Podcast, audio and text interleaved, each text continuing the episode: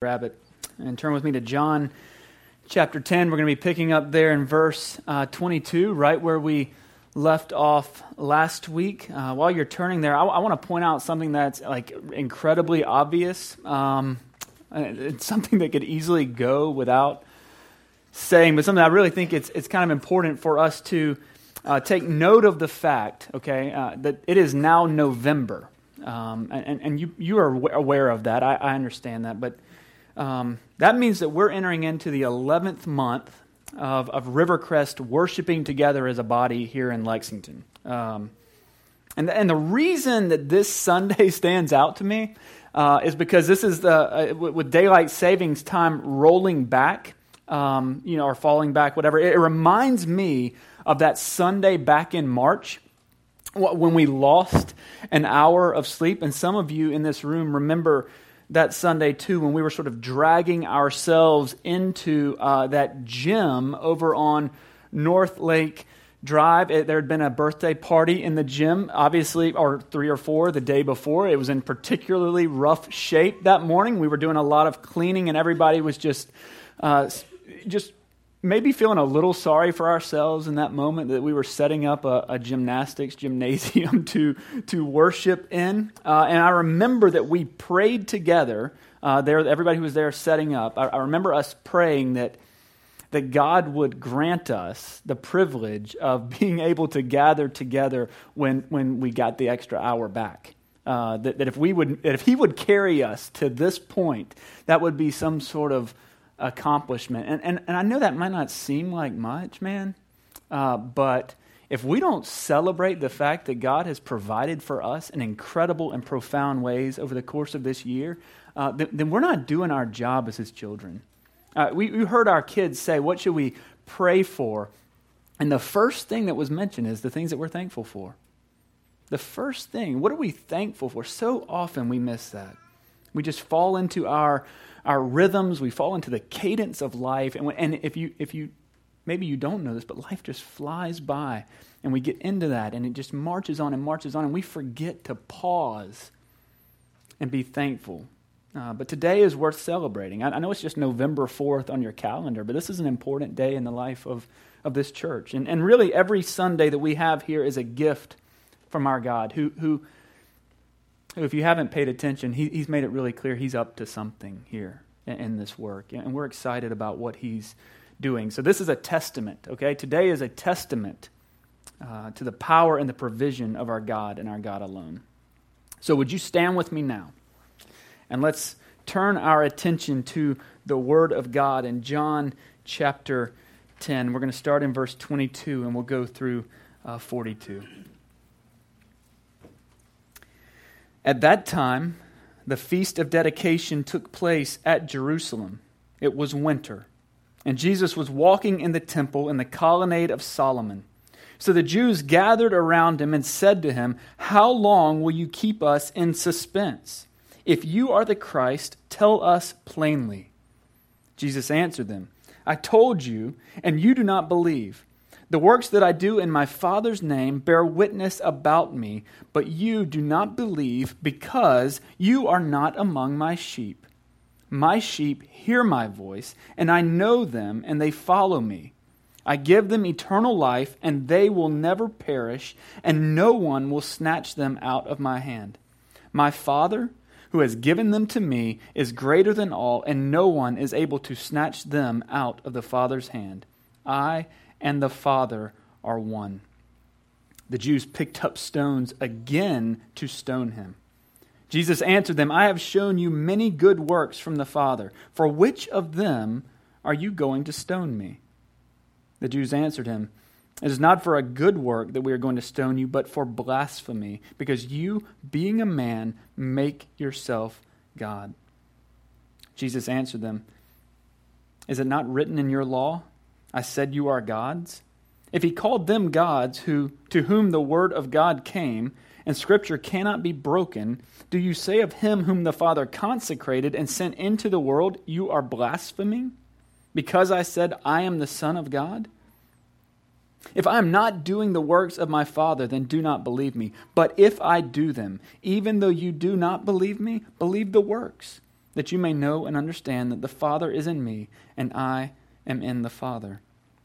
Again, they sought to arrest him, but he escaped from their hands. He went away again across the Jordan to the place where John had been baptizing at first, and there he remained. And many came to him, and they said, John did no sign, but everything that John said about this man was true, and many believed in him there. This is the word of the Lord. Let's pray together. Heavenly Father, we thank you again for this day. I thank you for the opportunity that we have to be here together. God, we don't take that for granted. I thank you for the fact that we've entered into the part of the year where it's not 100 degrees in this room. I thank you that we can hear the sounds of, of babies in the nursery and children playing outside these doors, that, that, that, that you have blessed us in ways that are beyond beyond our imagination, that we have families and young people here playing together and learning the truths of your word. Lord, I pray that you would be at work amongst us now. In just these next few minutes, would you, would you just melt away the distractions of this life? Allow us the opportunity right now to hear from you through your word. Lord, do that. Do that for your children. We pray that in Jesus' name. Amen. You may be seated. How many, how many of you uh, have ever been to one of those uh, corn mazes? Yeah, it's okay. You can raise your hand. I know we're Presbyterian, but we're not dead. You, you go ahead. You raise it. Been to a corn maze? Yep. All right. All right. So you know at least some of you know at least something of, of what I'm about to say. Um, a few years back, uh, actually just two years ago, Laurie and I took a group. Uh, we took our kids and a group of students to one of the corn mazes here in town. The one out there. There's the scary part that we didn't take the kids. That's the like deceased farm thing. Now that we, we weren't into that, okay. But uh, because I'm a scaredy cat, not because the kids are. My four year old would love it. But anyway, uh, so we go into the corn maze with that and a bunch of youth from the church. Had like 25 or 30 kids with us at the time. We launched out into the maze. Uh, again, Logan was with me. He's two at the time. All right, so we're kind of carrying him at that point, but he wanted to get down and, and explore. Um, so I put him down. And if you've ever been, uh, if those of you who've been, you know, uh, you go at night because that's supposed to make it more fun, I, I guess. And so uh, we go, uh, and it's just chaos, right? I mean, it's it's a maddening situation, really. Uh, it's it's dark. Kids are kids are just running around all over the place, and they all look like they kind of all look the same because it's dark. Like you're talking to a kid, uh, maybe this was just me, but you're talking to a child only to realize that's not your child, right? It's just another kid who's lost in the maze with you. It's dark, it's dusty, you can't see, and so very quickly, what happened, at least for us, is the whole situation morphed into basically a like survival of the fittest um, scene. It was very sort of Lord of the Flies esque, right? Like you're you might make it out, but but maybe not. Right? This really could be this could be it for you. And and so my job as as a dad was uh, if it's every man for himself, I'm getting me and my kids, and we are going to conquer this corn maze. And for all the other kids, you know, I, hope. I, I, have hope for you uh, that maybe you'll get out or, or, we'll come and find you, you know, like the next morning after daylight. Anyway, um, you see, the problem with the corn maze is that everything looks the same. Like everywhere you look, it doesn't matter if you look left, doesn't matter if you look right, doesn't matter if you look straight ahead. All you see is corn. And when your kid runs off with the flashlight, you don't see anything. It's just you're just following a little light flashing above, hoping you'll hoping you'll find him while he's just running away. You don't see anything. You're just in it. You're like absorbed in the maze. And, and because you're down in it, you can't you can't grasp the picture as a whole, right? You, you, but you know that if you could just kind of like zoom up, you know, get like that 30,000 foot view of this thing, and you could, you could see very quickly there's a path, that there's a way to follow that would, that would lead you back out of the maze. When we find Jesus in this passage, we, we see that he's still in Jerusalem, right? He's there in the temple. We're told that he's actually in the colonnade of Solomon, which is this covered area uh, on, the, on the eastern wall of the court of the Gentiles. It was one of the few remaining remnants of, of the original temple that Solomon built. It makes sense that he's in that area of the temple because we're also told that crazy detail that it's winter, which is the rainy season. And so he's under this covered porch. Like Jesus is intentional about this. And Intentional in giving us these details. So he's there, and we're told in 24 that the Jews gathered around him, this is what it says, and said to him, How long will you keep us in suspense? Now, that word for gathered could also be uh, translated or interpreted as they surrounded him. Okay? And, and I know that doesn't sound like a big difference, but there's a big difference between a group of people gathering and a group of people surrounding someone. It's the same word that we see in Hebrews 11 to describe what Israel did at Jericho. And we know they didn't just gather at Jericho, they surrounded Jericho. It's used in Revelation 20 to describe a military siege that's going to take place. And so there's an aggressive tone to what's happening here. We can miss that. If we think they gathered, like, oh, they all came together. No, they came with purpose. And they didn't come in curiosity. The truth is that these people gathered around Jesus, they surrounded Jesus for a fight. You see, they see Jesus sort of like we see the corn maze. They see him as a challenge to overcome. And so, with their feet on the ground, the problem for them is they cannot fully comprehend who Jesus is. They can't figure him out, and, and they're frustrated by that. And again, a, a slightly different translation there of, of their question in 24 will be something like, How long are you going to annoy us? How long are you going to pester us? They say, Keep us in suspense. How long are you going to bother us, Jesus? They've got their minds made up about who he is and what they're hoping they're hoping in this moment is that he will finally just come out and say those words, that he'll just say, Yes, I am the Messiah, I am the Son of God, so that they can be done with him once and for all. But look at how he responds. He says, I told you, and you do not believe. The works that I do in my Father's name bear witness about me. He's saying to them, Look, he's saying, Open your eyes said, I've, I've spoken more in what I've done than what I could ever say.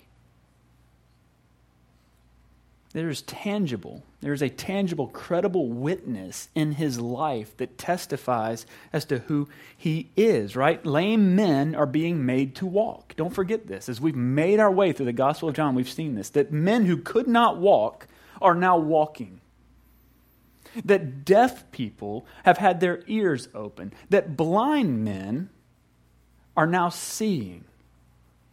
Multitudes of the hungry are being filled. These aren't acts that took place in secret. We, have made that clear every single time. Jesus is not doing these miracles in back alleys.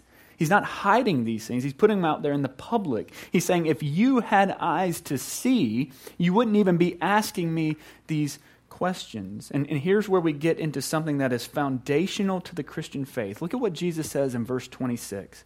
Look at that.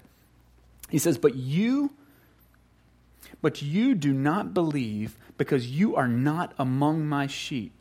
My sheep hear my voice, and I know them, and they follow me. I give them eternal life, and they will never perish, and no one will snatch them out of my hand. This is what we're going to call this morning the grip of grace. And I know that's about as kitschy and cliche a title for a, a sermon point as you can make, but we're calling it the grip of grace. This is Jesus articulating what we would also call the reformed doctrine of salvation. We see in this the doctrine of election. And I know we don't use that word a whole lot in our normal, our normal speak. We don't talk about doctrine everywhere we go, but doctrine is our system of faith. It's our, it's our system of belief. And, and and what he says here gives us a picture of election there in verse 26. So, uh, uh, election is where Jesus identifies the ones who will hear in the present as those who were chosen in the past. It's that they hear because they are his sheep. They hear because they're his sheep. They've been marked out by God. They've been chosen by God. They've been claimed by God. You've probably heard it in, in, in, in the past that, that the shepherds in that time, and they still do this, this isn't a foreign thing, they would mark their animals by taking a little piece out of their ear, and each, each herd would have their own little marking on them. The idea of being elected being chosen by God is, means that He's put His mark on His sheep and they are His. They've been marked out by Him. We also see the doctrine of effectual calling in there when Jesus says that my sheep hear my voice. So it's, it's that those who have been chosen not only have the ability to hear, but that they actually do hear. It's that they do hear the voice of the shepherd. They haven't just been chosen, but they've actually been called. We see the doctrine of justification in there when, when Jesus says, And I know my sheep. I know them. There's a relationship there in Christ. Those who are in him have, have been forgiven.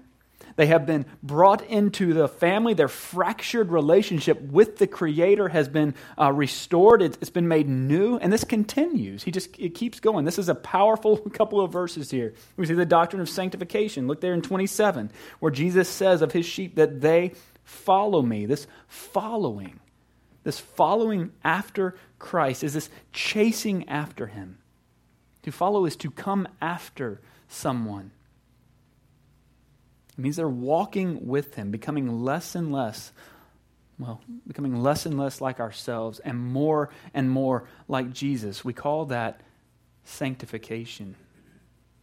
You see, it's all there in just this section. We don't make up the Reformed doctrine of salvation or what people might call Calvinism. We didn't just create that because it was convenient. It's laid out right there. In fact, some people will go, Well, Jesus never said it. Well, here we see that he did say this. He says, This is the way that it works that my sheep hear my voice and they follow me. And I know them and he says, uh, I give them eternal life and they will never perish. There's glorification right there, that there's a future hope.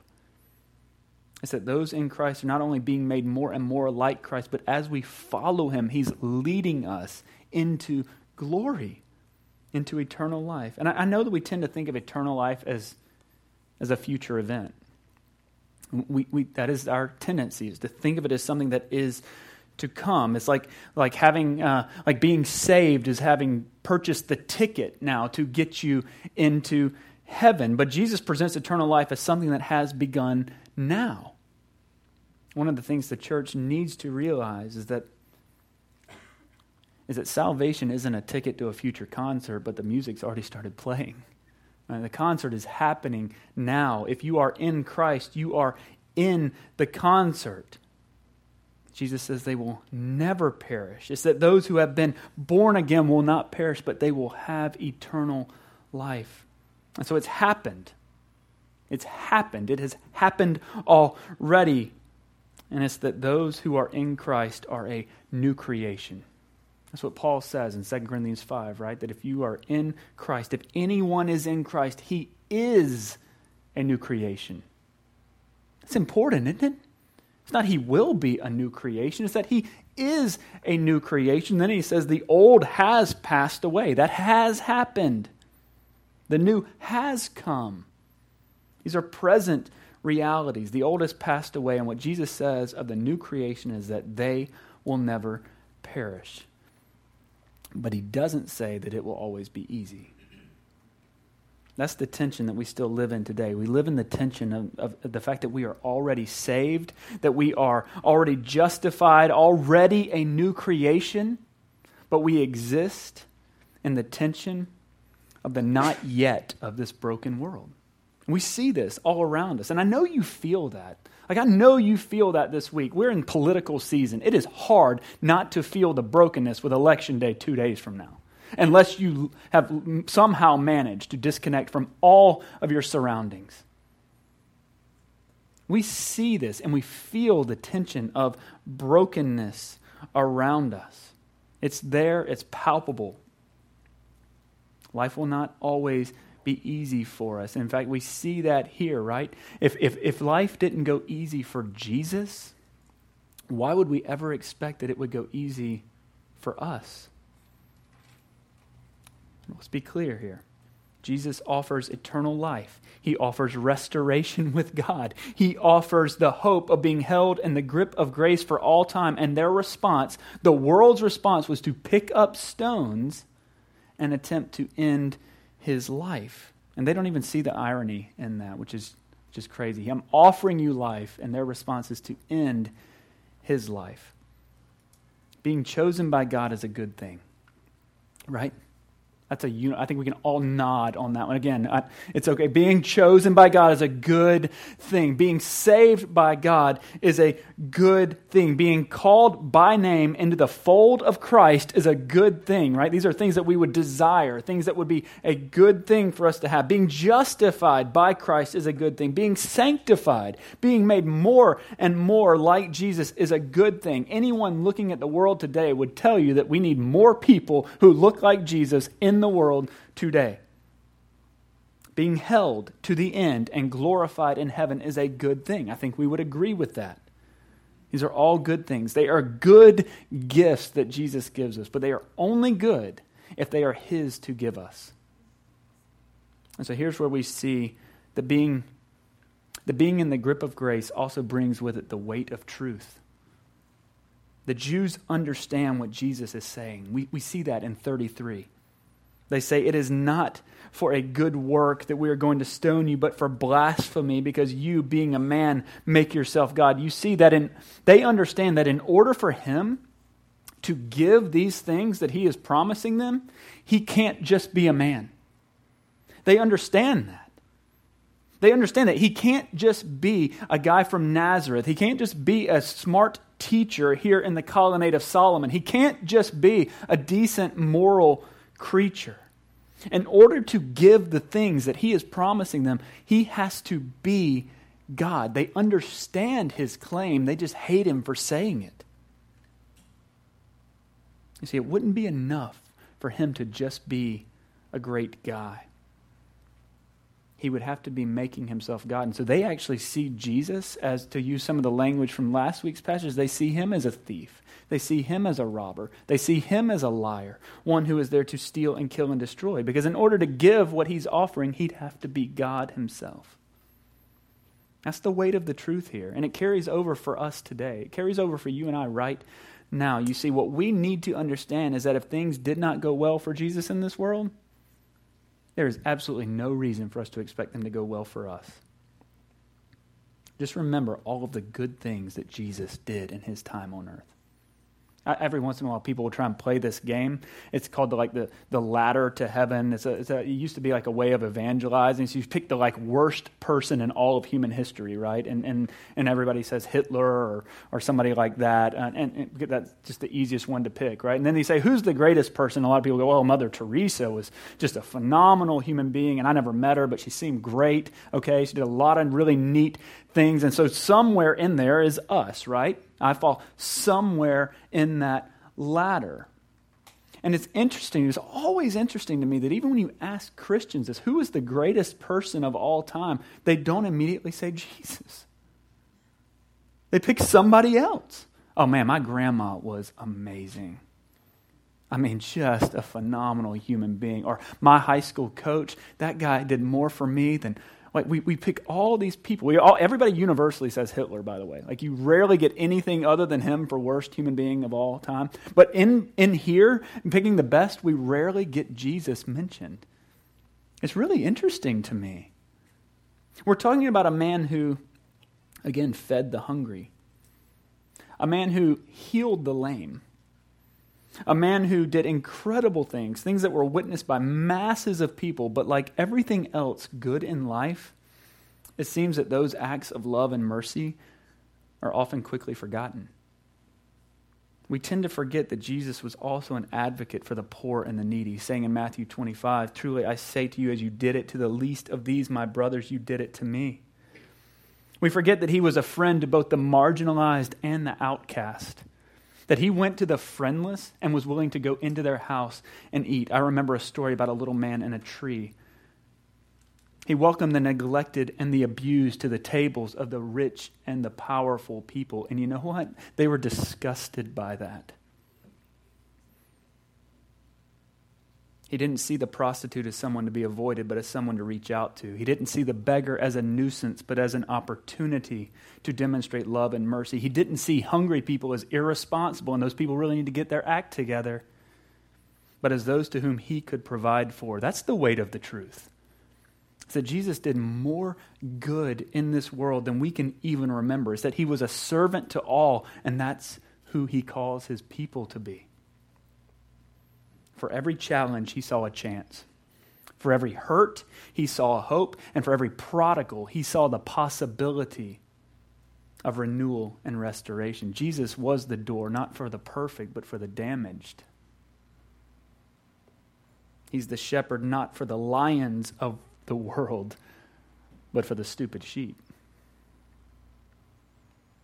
He was the absolute best, the ultimate demonstration of the love of God and the way that the world responded was to pick up stones to throw at him.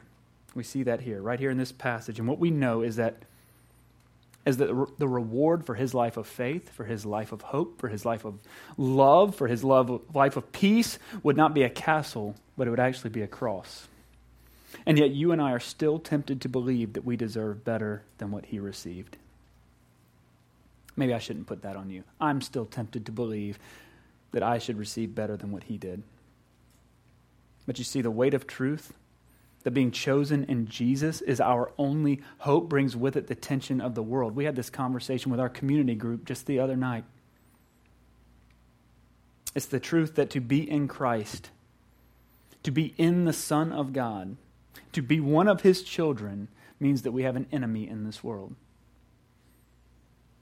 I mean, I, I, want to just level with you. I, I really like you people. Um, some of you I don't know. I'd like to get to know you. I'd go so far as to say I love you people. And because I love you, I just want to be really, really honest with you. I, I thank God uh, every single week for the privilege of serving you in this life. That's like a daily thankful thing for me. I, I, don't know a more welcoming, I don't know a more encouraging group of people on the planet than the ones sitting in this room right now. If you haven't gotten to know them, give them a shot they're really great people. Like anyone who's sitting around you, you can probably count on that person, okay? I just want you to know that. And because I love you, I want you to know uh, that if you are truly in Christ, it's not a question of if you will be persecuted, it's not a question of if you will experience hard times. It's not a question of, of hardship or, or tribulation. It's, it's just a matter of when. And, and maybe for how long. You see, the weight of the truth brings with it the tension of the world. You, you, know, why would Jesus, think about this for just a second, why would Jesus promise his sheep that they would not be snatched from him unless there was an enemy trying to do the snatching? Why would Jesus ever promise his sheep that no one will snatch you out of my hand unless he knew there was somebody trying to snatch them? See, I never, I've never warned my children about what to do in the event of a T Rex attack. I never have. I mean, we've watched movies where that definitely happens, right? Where the T Rex gets loose, and now the T Rex is the hero of those movies, so whatever. But anyway, um, and it's like, I've never called a family meeting and go, here, guys, this is what you do in the event of an apex prehistoric predator locking eyes on you. I've never called that meeting. Never at the dinner table just going, listen, some things I need to tell you guys. I've never warned my kids, I'll be honest, again, I've never warned them about what to do if an unextinct apex predator sets eye on them. And we literally take them to the zoo where those animals live and take for granted that tiger ain't going to jump 12 feet across that ravine. Some of your parents are like, dang, I never thought about that. If you ever lock eyes with that lion, he looks at you and lets you know right out of the gate that if I get a hold of you, it's game over.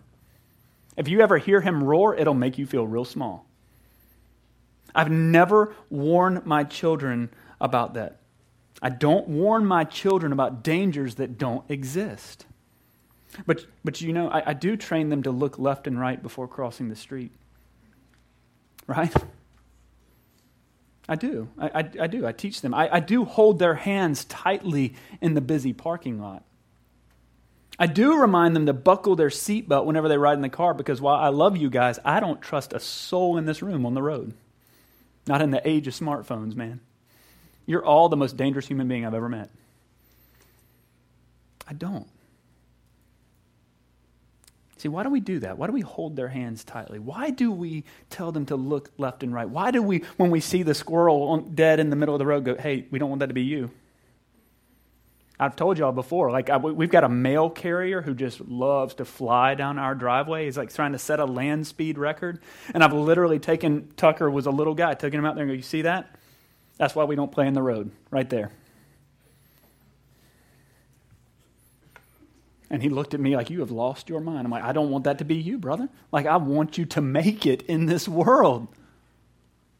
We warn them because we love them. Jesus is warning the sheep here because he loves them. And he knows there's an enemy coming for them. He knows that there's a fight. He knows that sin is always at the door. He knows that the enemy prowls around like a lion looking something to seek and to kill and to destroy. He knows that. This is the heart of the good shepherd for his sheep. He knows there are dangers. He knows the fight is coming. He knows that wolves are coming after us. He knows that darkness will constantly try to snuff out the light. But, but what did John say at the beginning of his gospel? You remember that? He said, The light shines in the darkness, and the darkness has not overcome it.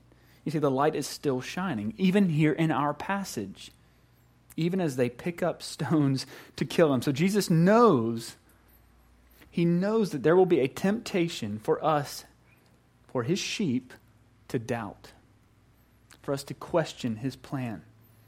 The whole celebration of the Feast of Dedication, what, what we call Hanukkah today, by the way, um, was, was about remembering a victory of the past. That's the whole reason they're gathered there in Jerusalem. They're there to remember. You know, we do that because people are forgetful. We're a forgetful species. We're pretty good at remembering the bad things. I, I, I don't know why that is, but we are, we are so good at remembering the bad things. But the good things t- seem to slip away from our minds almost as they happen. Like we'll forget a compliment before the person leaves the room, but we will hold on to a criticism with, with, our, with our dying breath that somebody offended us. Why people need to pause to remember. And Christians, especially, need to pause to remember how the shepherd has led us how he has led us in the past and how he is leading us in the future, how he has kept his hand on us, even, even when we try to wiggle away at times. We need to recognize and remember that as his sheep, we are in the grip of grace. And so Jesus practices that here by giving us proof of the promise. Look back at verse 37. He says, If Notice that if, if I am not doing the works of my Father, then do not believe me. But if I do them, even though you do not believe me, believe the works. Again, he's saying, open your eyes. He's take a look around. Don't you remember what you have seen? You remember these things that's been happening in your presence? It's the same for us today. In your moments of doubt, don't you remember how he's carried you? In your moments of fear, don't you remember how He has protected you? In your moments of shame, in your moments of guilt and shame, don't you remember how He came to you? How He called to you? And how He has welcomed you? Don't forget what Jesus has done. I know you're going to experience seasons of doubt. Some of you might be might be in a season like that right now. Like we have the tendency as people to doubt that what God has in store for us is really for our good and for His glory. Some of you might be questioning how in the world your present pain might be turned into future joy. I get that.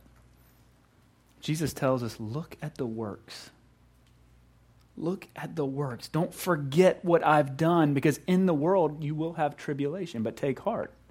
What? I have overcome the world.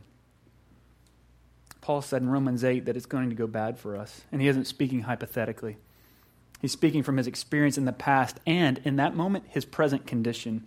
Paul understood suffering. Like, I know you've had some bad days, I, I, I, don't, I'm not trying to take that away from you. I, I understand that you have bad days, but I bet you haven't been shipwrecked and bitten by a snake on the same day. The idea of being bitten by a snake just terrifies me in general. The fact that I've survived the shipwreck, swam to the island on some debris, and somebody's about to cook lunch for me, and I think it's just about to be a better day, and then I get bitten by a snake makes us the worst day possible. He was bitten by a snake after being shipwrecked. And what he did was, he wrote to the church there in Rome that even though this world would try to kill us would try to steal joy, would try to destroy us, would try to slaughter the sheep, he said this, and all these things, the these things is the mess. Okay? It's the darkness of life. It's the, it's the stuff that we have to walk through, that nobody plans, that people actively try to avoid, but that still somehow finds our door. He says, In all these things, we are more than conquerors through him who loved us. For I am sure, for I am sure that neither death, nor life, nor angels, nor rulers, nor things present, nor things to come, nor power, nor height, nor depth, nor anything else in all creation will be able to separate us from the love of God in Christ Jesus our Lord.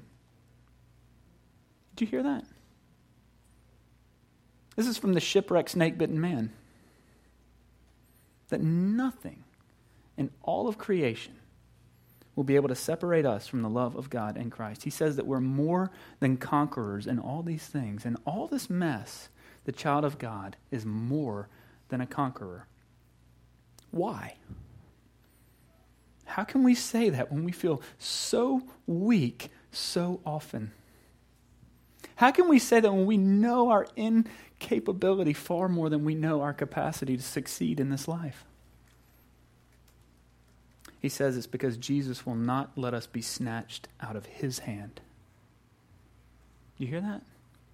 It's not about how strong you are. It's not about how powerful you are. It's not about how capable you are. It's not about how smart you are. It's because he will not let us go. So we look to him on a daily basis. I'm telling you, you've got to look at Christ daily. Tim Keller says, as we look at him and rejoice in what he did for us, we will have the joy and hope necessary to follow the call of God when times seem at their darkest and most difficult. Listen, Christians don't have blind hope. We don't. We don't have a foolish faith. The proof of his promise is that is that he has chosen, that he has called, that he has justified, and that even right now, He is sanctifying us. And He keeps His promises, promises to bring us all the way home one day. Not by our strength, but because He holds us with the very hand of God. You see, that's good news. That's another good thing. It's good news for us every single day. Let us fearlessly live in the grip of His grace, being held by the weight of the truth that He has and He will and He does, and holding on to the proof of His promise that is the fact that He would call one like you to Himself. It's a good thing. Let's pray together.